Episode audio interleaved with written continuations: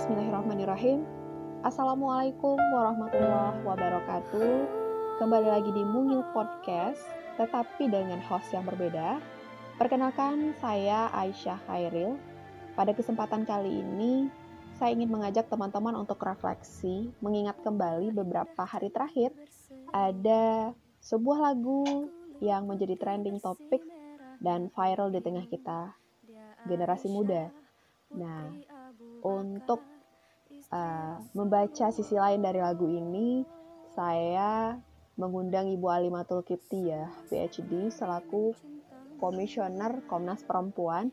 Nah, Bu, kira-kira bagaimana menurut Ibu uh, tentang lagu Aisyah Istri Rasulullah ini?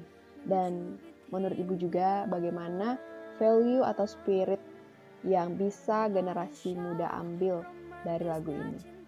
Oke, mungkin kepada Ibu silakan waktu dan tempat. Assalamualaikum warahmatullahi wabarakatuh. Uh, lagu Aisyah istri Rasulullah dengan lirik aslinya, menurut saya tidak ada yang salah karena lagu itu sedang menunjukkan bahwa Rasulullah dan istrinya Aisyah adalah seorang manusia, sehingga kita sebagai manusia juga dapat mengambil suri tauladan kehidupan dan keromantisan beliau untuk menjaga ketahanan keluarga.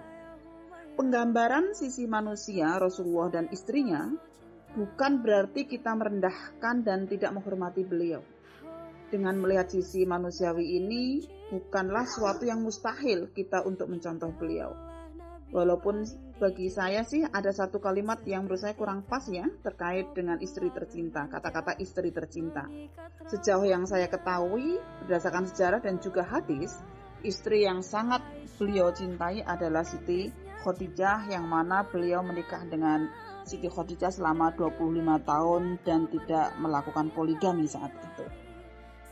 Nah, eh, pesan saya untuk teman-teman generasi milenial ya, dalam memahami kehidupan Rasulullah, kita tidak hanya melihat beliau sebagai Rasul, tapi juga kita perlu melihat beliau sebagai seorang manusia, sehingga kita di dalam memberikan atau mencontoh eh, apa kehidupan beliau itu bukan sesuatu yang ngawang-ngawang ya atau sesuatu yang mustahil gitu. Dan mungkin juga terkait dengan eh, apa eh, lagu ini lalu juga muncul lagunya Khadijah gitu ya. Maka mungkin kita juga jangan terjebak untuk membanding-bandingkan Siti Khadijah dan Siti Aisyah. Beliau sama-sama punya kelebihan yang saling melengkapi. Jadi pesan saya tetap kritis dan marilah kita asah hati nurani kita dengan jiwa seni sehingga kemanusiaan kita tetap terjaga. Menikmati seni bagian dari rasa syukur kita kepada Allah Subhanahu wa taala dan marilah kita gunakan seni untuk menguatkan nilai-nilai kemanusiaan dan nilai-nilai ilahiyah. Terima kasih. Assalamualaikum warahmatullahi wabarakatuh. Wah, Masya Allah, luar biasa. Nah, itulah tadi pandangan dari Bu Alimatul ya, dari sisi ketahanan keluarga. Ada hal yang ternyata perlu kita ambil uh, para pendengar Mungil Podcast yang berbahagia Uh, dan menarik sekali di closing statement beliau menyampaikan bahwa uh, jadikan seni sebagai wujud rasa syukur kita kepada Allah. Baik, terima kasih Bu Alim atas pandangan dan komentarnya. Uh, dan ke sampai ketemu lagi di Mungil Podcast selanjutnya. Terima kasih. Assalamualaikum warahmatullahi wabarakatuh.